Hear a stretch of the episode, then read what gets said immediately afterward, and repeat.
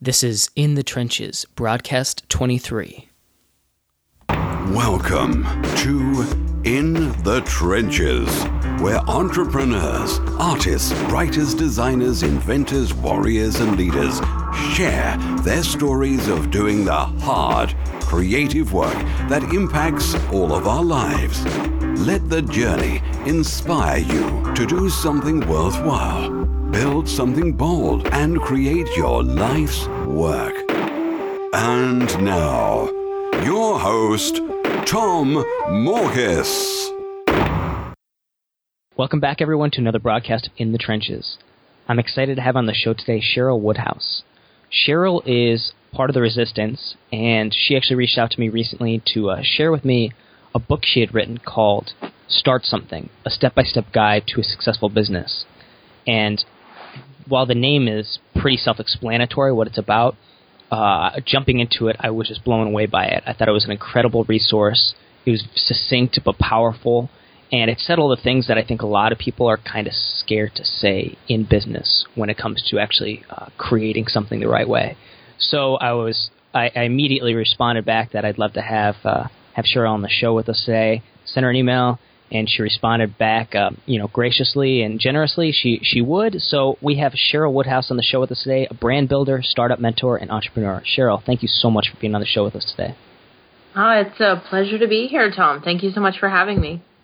Absolutely. So let's start by getting to know you a bit better and uh, tell us the t- tell the audience um, a little bit about yourself and what got you started in this this line of business and, and what brought you to creating this book, Start Something. Okay, well, it all started actually about 10 years ago. Um, and I had been doing some work in sales and found that I was really good at it, but it wasn't just the thing that I, I really loved. It wasn't what I wanted to do for the rest of my life. And I'd always had a love for writing, so I started to get into copywriting, which is, as you probably know, it's basically sales in print. And um, I did pretty well with that for a few years, but working with a few clients, I would pick up more and more on how their businesses worked and how marketing worked and the way that the pieces that I was writing were actually being used in their businesses. And so I started to get more into more and more into the marketing consulting and strategy side and less into actually doing the the copy. Um, a couple of years ago, I actually was hired as a marketing executive at a startup company in the United States, and I worked for them on contract um, for a full year and did a lot of amazing things. Learned a lot about how bigger corporations have a tendency to work because there were a lot around this particular company. But through all that, you know, there was this knowledge inside of me that was building and building and this message that I wanted to get out there about a different way of doing business and less about broadcasting what it is that you have to offer and expecting everyone to beat a path to your door. Um, less about generating revenue and profit and take, take, take like some of the traditional business mentality has been, and more about just figuring out what it is you want to give people and finding the fastest path to do that and building a supportive group of people around you who want that and can share it with others and that's how you would build a successful business and i kept seeing evidence of this in the startup companies that were around me working with this this corporation and uh, I finally decided to just take the leap and started working with some private clients, feeling this whole thing out with them and how it was working for them and and they just kept seeing incredible results. Not just businesses growing quickly and actually starting up in 30 days rather than 6 to 12 months, but they were happy.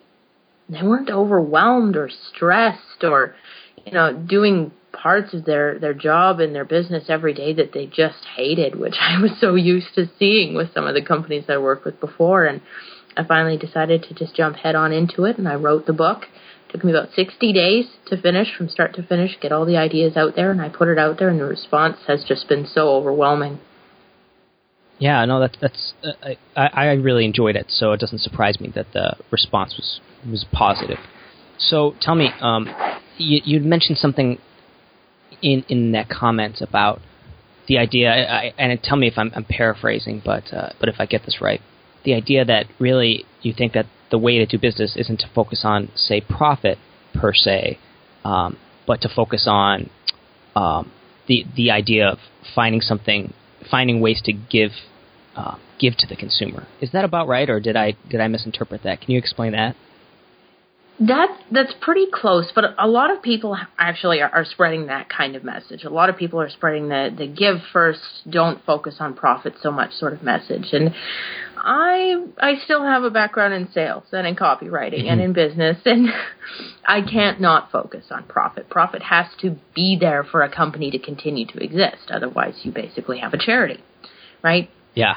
So, what I encourage people to focus on isn't necessarily just giving and giving and giving. What I encourage people to focus on is what it is that they want to create for people, the outcome, the result that they want to deliver for people, and then giving them ways to purchase access to a small portion of that, purchase a way to remove an obstacle from from achieving that result. And in that way, you're able to sustain the business so that you can help even mm-hmm. more people achieve that result you're able to profit, they're able to achieve the outcome that they want to achieve. Everybody wins. And it's done a lot through things like strategic partnerships and, and content and education rather than traditional broadcasts. So it keeps a little bit more of your, your cash flow in the reserves for the profit side of things too.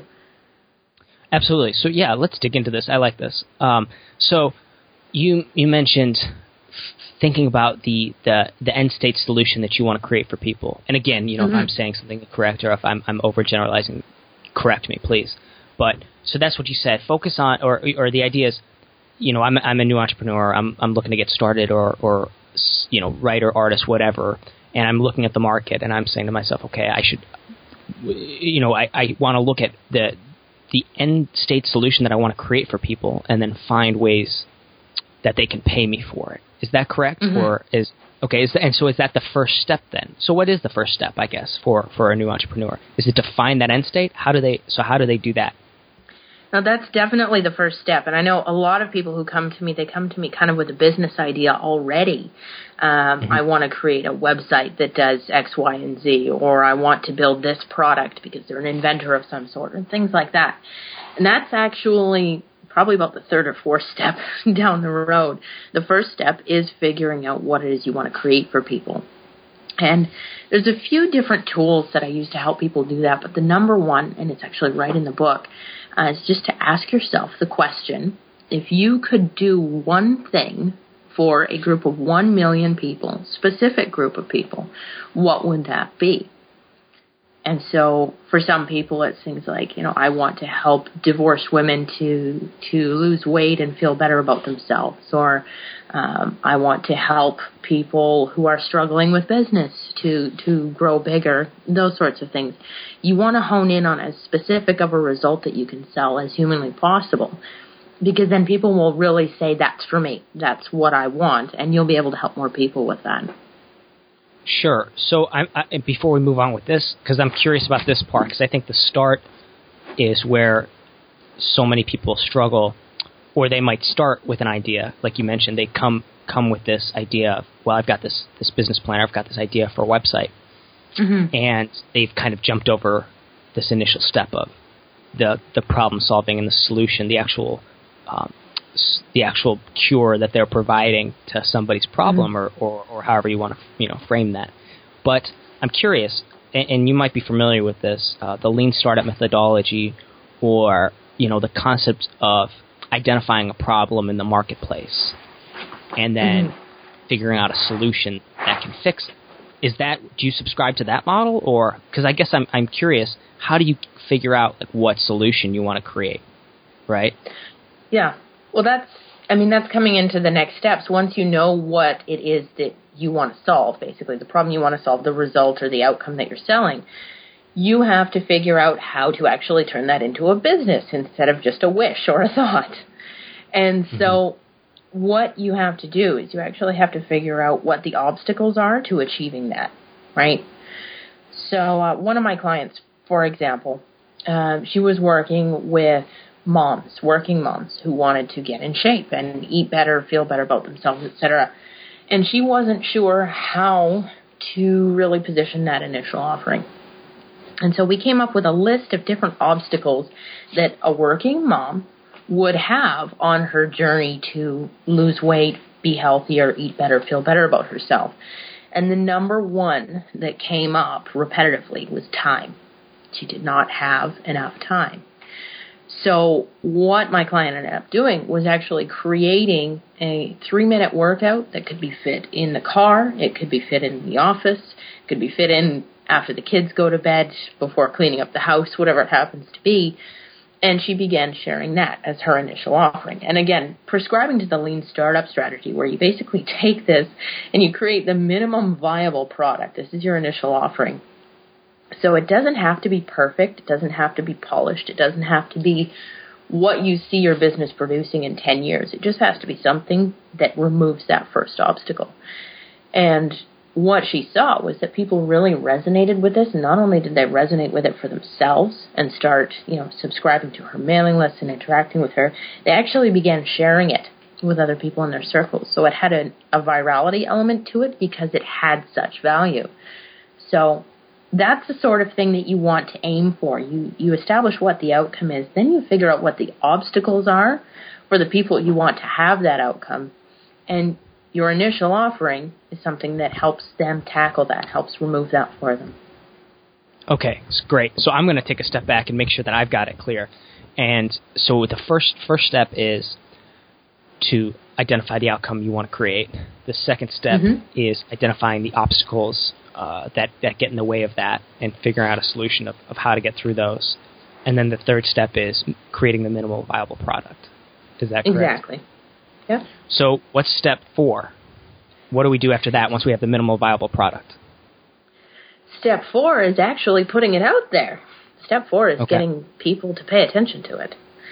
Um, this is where a lot of people get stopped. Actually, this is uh, you're familiar with the term, I know, Tom, but uh, this is where the dragon shows up. And mm-hmm. all of the fear and apprehension that comes with putting yourself out there, it has a tendency to hold people back. And that's why perfecting their initial offering becomes such a trap because they'll go back and say, it's not quite right. I have to do it again before I can put it out there. So, I mean, in the book, there are actually a few different techniques to kind of overcome that fear and stop the procrastination. But the number one way, the best way to tackle that kind of fear is just to go out there and do it anyway. That's the only way that you're going to get past it. All the different methods in the world that you can find to break down that fear. All of us don't want to feel that. Every entrepreneur doesn't want to feel that fear. It's easier to move forward without feeling that fear. But if the fear's not there, that's when something's actually wrong because it means you're not doing something big enough or challenging enough to actually make a big splash or or generate some real difference in the world or stretch yourself beyond your comfort zone. Mm-hmm. So practically speaking, I completely agree. By the way, and I, I I see that all the time, even in myself, but also with with other entrepreneurs and artists that I uh, I interact with, is that hesitation to put something out there, especially if it's new. And so if you're a mm-hmm. creator mm-hmm. and you're constantly pushing the boundaries and constantly creating new things, I'm not sure if that unease um, ever goes away. At least maybe not yeah. for me, but I think you just learn to deal with it. But I'm curious. So so that's you know getting you know putting your MVP, your minimal viable product, getting out there in the world. Practically speaking, how do you do that? What do you suggest to people to do that? Well, initially I just suggested, you know, finding whatever ways your ideal customers were there, you could reach out to them and and just putting it there and seeing what happened. What I found was that a lot of people they were already kind of doing that and they were either playing too small of a game so they were, you know, one-on-one handing off their minimum viable product to people uh, rather than trying to gain access to a larger audience or they were trying to do 30 different things at once and not really sticking with any one of them long enough to see any real results. So, I'm sure you know that's a problem that you can relate to. It's one that I can relate to as well. Mm-hmm. Um, so what I have actually done is I've basically broken down the marketing system into kind of a distribution strategy, similar to what you would see in channel management for physical products. Um, And so what you do is you actually outline all the different ways, all the different distribution channels for your initial offerings. This would be marketing methods basically that you could use to reach your ideal target audience, the people that you really want to help with this, preferably where they're already looking for information on how to get the result that you're selling. And then the very first thing that you do is you strike off all of the ones that don't allow you to create that result in some way. So if it doesn't allow you to interact with your with your potential clients at all and you have a service-based offering, strike it off the list. If you have a product-based offering and it doesn't offer you any way to demonstrate the product, get their physical hands on the product, those sorts of things, strike it off the list. You want to really focus on ways that you can expose this initial offering to them very well. Okay? Mm-hmm. You will probably still be left with plenty of different options to choose from, and this is where you actually have to be honest with yourself and you have to look at the things that you're actually going to enjoy and stick to. If anything on that list feels like absolute agony, take it off the list. Even if you think that's going to be the thing that will catapult your business to incredible levels of success, don't do it if it doesn't feel like something that you'll enjoy because you probably won't end up sticking with it anyway. And you won't get the results from it. It'll be wasted time. What you want to do is continue narrowing everything down as far as you can. And then if you still have more than five different marketing methods on this list, you want to order them in terms of the things that you will enjoy doing the most to the things that you'll enjoy doing the least. Then everything after number five gets dropped. You choose five different marketing methods, marketing distribution channels that you use to get your initial offering out there. Then, to keep you even more focused, you basically want to create a spreadsheet with this. And across the top of the spreadsheet, you'll put the five different marketing distribution channels, and then you'll want to list specific points within these channels that you can reach out to to access your audience. Okay? So, an example of a marketing distribution channel might be you want to use publicity. You enjoy talking with journalists. Your product can be demonstrated or your service can be demonstrated in a certain way through the media. You want to use publicity. You would actually create a list of the top 10 places you want to reach out to for PR coverage so that you could stay focused on those that are best aligned with the outcome that you're creating, that you would really enjoy working with, and and not just dance all over the place and, and email anyone who looks like they might be a fit, right? Yeah, and so that's you focus it on those those group that you've selected, and and then how do you engage them? Well, it really depends on the channel that you've chosen. Like publicity, okay. you have to take a very relationship based approach. Obviously, um, you have to kind of introduce yourself, compliment them a little bit, massage the relationship until you have a good enough rapport that you can introduce what you do and offer your expertise up for, for some of the publicity. Other things are a little bit easier. If you happen to love numbers, love analyzing things like metrics, and pay per click is just one of those things you really want to do, then you look at a few different channels you want to use for pay per click marketing and you just go out and implement. So, at this point in, in this this framework, how much time do you think from you know the, from step one to to putting your MVP out there and, and establishing these marketing channels. How much time is that for the average person? I, I suppose it depends on, on what the the offer is, but do you have any generalities in terms of how much time somebody should be putting into this process before uh, before it's been validated? Well, you know that's that's the thing. That's the entire point of doing it this way is to get it out there to get it validated before putting okay. months or years into building a business uh, sure. without knowing if it's going to work, right? So I recommend that most people put like two to three weeks, maybe even 30 days at most into it if it's a really intricate initial offering. Mm-hmm. But if you're spending anything more than I'd say two weeks on it, there's likely something that you're you're procrastinating on, some sort of a block for you that's stopping you from just going as crazy as you can, 24 hours a day, seven days a week to getting it out there. So, so this is actually very a very rapid um, process. Essentially, I mean, 30 days. That's that's a very quick. Uh, it's it's a that's that's a short amount of time for anybody that's tried creating anything, but which I think is a good thing because uh, again, like you said, it doesn't make it doesn't help you to spend a ton of time building something that, uh, that nobody wants, and uh, to get it validated as quickly as possible. So once you once you actually have it out there, you've identified your channels, you've engaged with your your target audience, I suppose is probably the best way to put it. Uh, mm-hmm. Then what do you do? And so let let let's say it's well, I guess there's two there's two things that can happen, right? Either you get feedback that says this is a good solution, or you get feedback that says this isn't a good solution. So what do you do in either case? Basically, that feedback is going to come in the form of people either purchasing or signing up for whatever your initial offering, your minimum viable product is.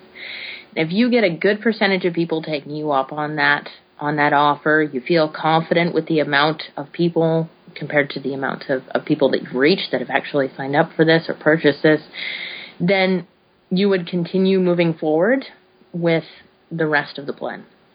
And I'm going to discuss that in a minute. Um, Great. If you don't get the kind of feedback that you want, then it's time to do some assessment and maybe do a bit of research with the people who did not take you up on that offer. Now, it's likely that if you're reaching out through a variety of different channels, you've had some one on one interactions with people who have said no. You'll want to find out from them why.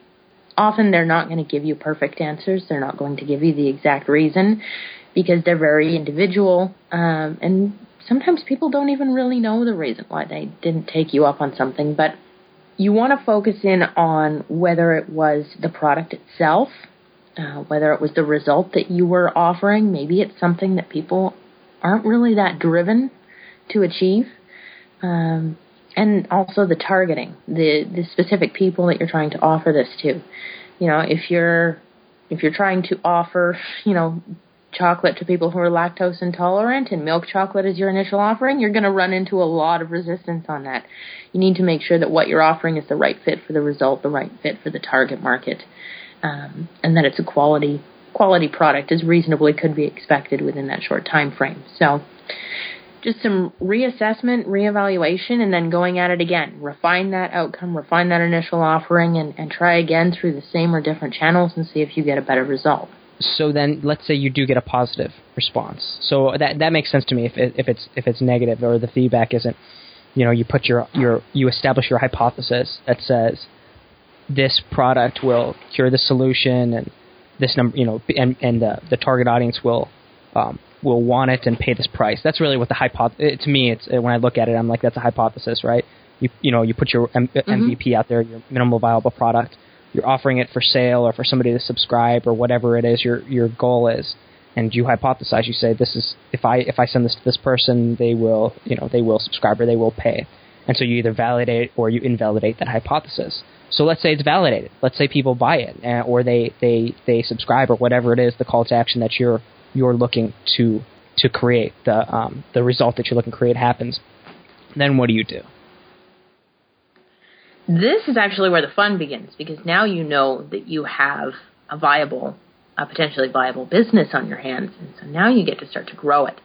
The first thing that you do because you've likely built up an audience of at least a few hundred, if not a few thousand people getting this uh, this initial offering out there. This part does take a little bit longer, by the way. Getting the initial offering out there and proving that its viability will usually take 30, 60, 90 days rather than the 30 days to get the uh, the minimum viable product ready. Once you've done that and you've got a good audience base, you want to go back to them and ask them what other obstacles that they're facing to achieving the outcome, right? Mm-hmm. So it could be something again with this this client who was working um, in weight loss and those sorts of things. She conquered the time obstacle, but then there was um, there was more obstacles related to to time itself, uh, mostly around you know rushing around and, and not being able to find the time to cook. And so she was able to survey her entire subscriber database, find out that a lot of people were sharing this the same issue, the same obstacle to losing weight and feeling better about themselves and all of those things. And so she was actually able to create a second product. This time, this was a paid product. In her case, her initial offering was uh, was a premium for subscribing. The response that she got from this product that she created, which was basically just kind of a how-to guide on how to eat at you know fast food restaurants, how to pack snacks quickly and have them be healthy, those sorts of things, how to eat on the run, essentially. Her response to that, she actually got about, I'd say, 10% of her her list actually joining the program and, and mm-hmm. downloading mm-hmm. everything and watching the videos. And she generated quite a substantial amount of revenue from that, enough to actually carry her business through the next three months while she continued to develop more partnerships and more products. So mm-hmm. it's just a continual iteration of it. You know, you keep going back to to your group, to your tribe that you've built, and asking them, you know, what more do you want? What more can I help you with? And building things that'll help them with that. Now, if you have one physical product and you don't want to develop additional product lines, you start integrating features or supports into your physical product that helps them do those things. Mm-hmm. If you have an information product business, you continue building more information products, perhaps start building group programs, those sorts of things. Maybe one on one services at the higher level to really engage people and help them get past those obstacles. But it all comes back to getting as close as you can to delivering that outcome by asking people what's stopping them from having it right now after that gets into all the fun stuff with uh, back building the rest of the business. You start blogging to engage with your audience more. You continue marketing your initial offering because that's the way into your business. You start getting all formal, get your business cards and your brochures and your logos done. And this is the point where you actually start to do the things that most people do at the very beginning. now right. you actually do it once it's proven viable and you have products to sell back up there a second um, and, and kind of go back to the, the the portion between putting the MVP out there and then and then the essentially scaling. It's kind of how I, I, mm-hmm. I view your description there is when you begin to scale. Um, mm-hmm. When is a product or service actually validated? How many purchases do you need, or how do you? Is there a quantitative way to determine when you can validate a product or service? For me, there is. For for a lot of people, it's kind of a judgment call, but for me, I actually do put a number on it, um, and that number for me is 100. And the reason I say 100 is because with all of my my private mentoring clients, um, and in the next version of the book when it comes out, I actually recommend that for the first 100 people who take you up on your initial offering, whether it's free or paid, you have one-on-one conversations with them to to basically make that take place. You have a sales conversation with them. Um, over the phone, in person, whatever you can do. Actually speak with them so you can start to understand their motivations, their desires, their drive, um, the specific reasons they're wanting to take you up on your initial offering, what it's going to help them do. Because those one-on-one conversations are actually the things that are going to shape the languaging, the branding, the the domain names perhaps that you buy, the colors and, and schemes that you use with your business and your design. Um, that shapes everything that you do later. So having those essential conversations for the first 100 clients, you know, if it takes you 7,000 calls to get 100 people taking you up on your initial offering, that's probably still going to fall within the realm of not validated. Mm. Uh, just because of the sheer time expression it takes you to get to that point. You know, if you can get to your first 100 within a thousand calls, you're actually doing pretty well. Um, and there's an evolution of it as it goes as well, which is really valuable we'll talk about that actually really quick because I think I know what you mean, and I think what what you're referring to is the evolution of of your pitch. But but tell me how, how does it evolve? Well, in the beginning, everyone is always very future focused. Um, right. They're in love with their product and, and everything that they feel that it can do for people. And usually their conversion rate is a bit on the lower side as a result. But through these conversations, if you actually have 100 conversations with people that buy your product, you're going to start to be able to consciously pick up on trends. Different words that they use, different problems they describe, different objections they come up with to taking advantage of your initial offering. And you'll begin to tailor your pitch around overcoming those objections, you'll begin to target it towards the specific feelings and obstacles that your prospects have. And you'll really just get a sense for what your market actually wants to hear.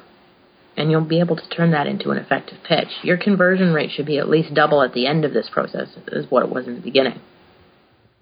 Right, because you continue to refine the message and you refine it by through these interactions. And you, you I, I guess in some ways, would you agree that you pick up the appropriate language, the appropriate wording, or you, you come to understand the problem that the that your client or or or customer is having more more acutely. You understand it more particularly, and you can be more specific in your your wording and how you frame it for them. Is, does that um, add to the value of your offer too? Oh, completely. Yeah, that's it has to be about those conversations because you know again it just comes back to putting the cart before the horse and why this model is, is so effective a lot of people will go out there and they'll put up a sales letter using all that ineffective wording that we just mentioned that isn't aligned with the language or the wants, needs, and objections of their actual target consumers. And it won't work as well. If you have those 100 conversations first, it actually can shape the language that you use on your sales letter to bring conversions through the roof and set you up to automate that sales process later. Okay. So we've taken it from this this this start. Um, you know, the initial idea. We've got it built. This this minimal viable product. We validated it with a group of people. Um, we started to scale. Is is that is that, that essentially the, the life cycle here? If we hit the end of this, um, the, this framework that you've you've established, or are there any other additional steps beyond that? that is essentially the life cycle of the business framework. There's some other things that I've included in the book, like uh, productivity tips and mm-hmm. um, things about mindset. And that's just, you know, the the last stage of this life cycle is really an infinite thing. You're always going to continue sure. evolving the business. You're going to be hiring people to take on specific tasks and, and refining your own mindset, your own systems, processes, all of those things. Well, I noticed that you know toward the end of the book too, you have a portion on uh, referencing uh, as far as legal uh, services are concerned. Don't you know? Don't do it yourself. You know, hire hire legal um, professional um, legal services for establishing certain things. So tell me a little bit about that. Like what your positioning is on that. Like getting say say the idea of at what point do you actually establish your LLC or your your corporation? What you know at what point do you do you do these things? Is it before you ever start testing your product, or is it after you validate it? Well, I mean, first, obviously, I would like to offer the disclaimer that I am not a lawyer. I never have been, and you should seek a lawyer's advice um, before taking any of mine. However, my personal stance and my experience has been with everything on the logistical side of a business, legal, accounting, all of that framework that goes into the back end. It's better to get the minimum viable product out there and see if you actually have a potential business before investing thousands of dollars in forming an actual business. Mm-hmm. So I would say the perfect point at which to do that is when you're actually starting to see some revenue. Maybe when you've got through those first hundred calls, you know you're actually going to be turning this into a business you go out and you form your LLC, you get your agreements drawn up, those sorts of things. You may need some earlier assistance along the way with some specific tasks, and it's okay to reach out to them for that. But don't go for the whole package, I would say, until you're really sure that it's going to be worth the investment. Absolutely, I completely agree. So tell me, we've we've been through this this this framework, and we've we went from the beginning to the shipping. You know, from start finish to ship. Um, where would you say most people's sticking point is along this process? I mean, I understand there's you know sticking points throughout the, the, the entire process. Anybody can get stuck at, at, any point.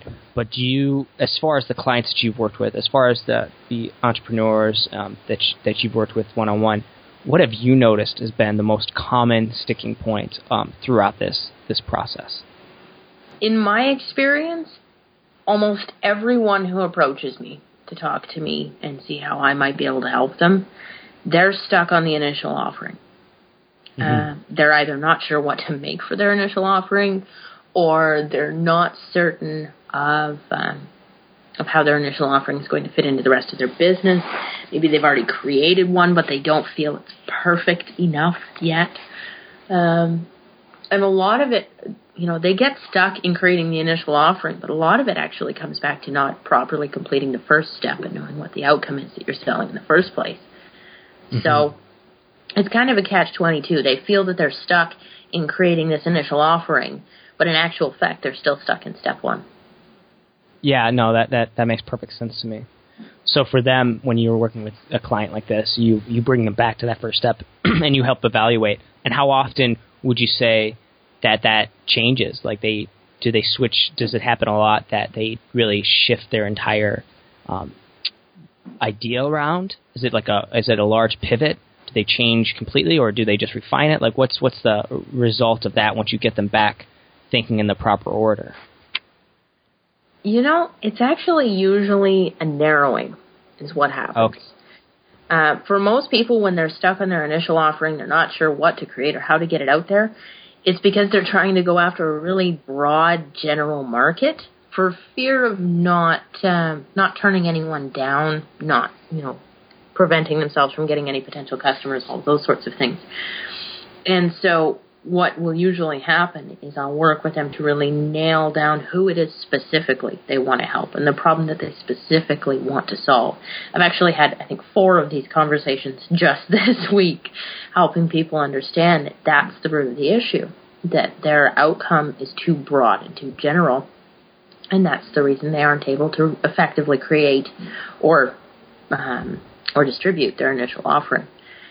Okay, so you know Ash Ash I'm going to butcher his name, but I think it's Ash Mayoria Mayora. I, I can't pronounce it. Um, author of uh, Running Lean. It's one of my mm. favorite books. Actually, it's in the the Lean um, Lean series. Uh, there's Lean Startup, and there's there's a bunch of um, new books coming up and popping up, and his is my favorite.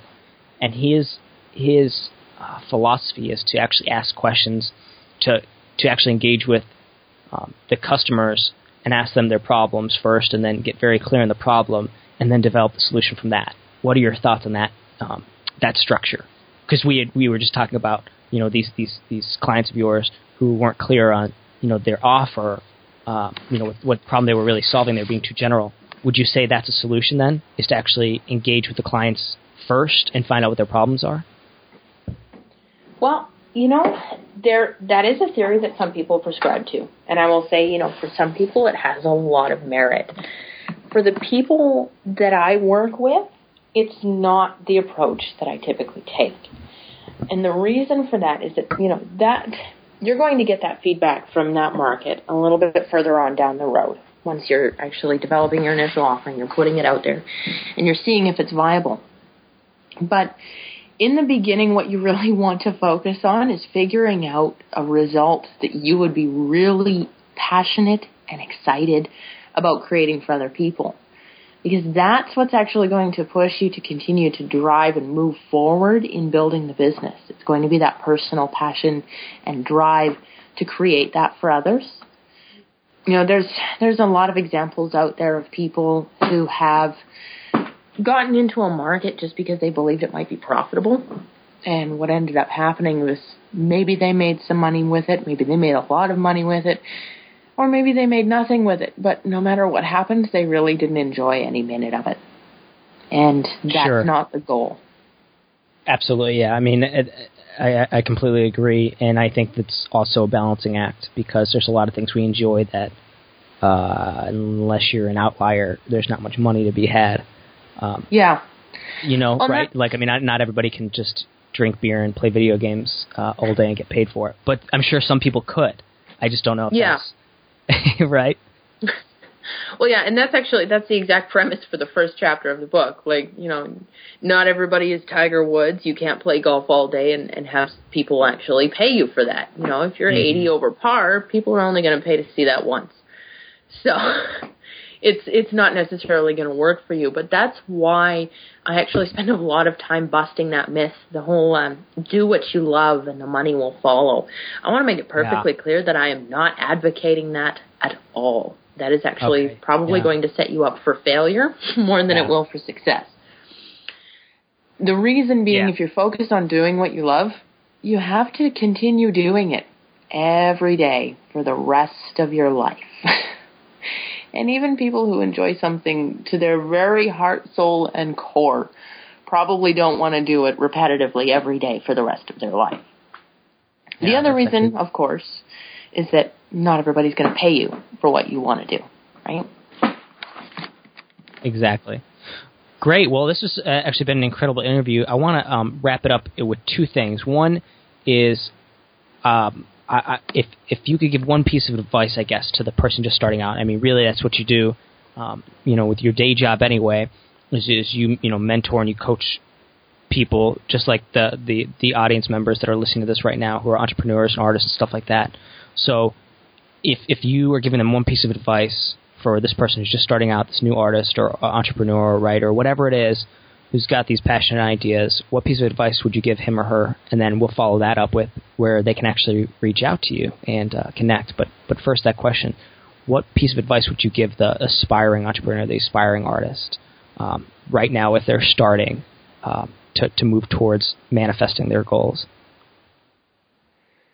I would say first and foremost, don't let the fear stop you.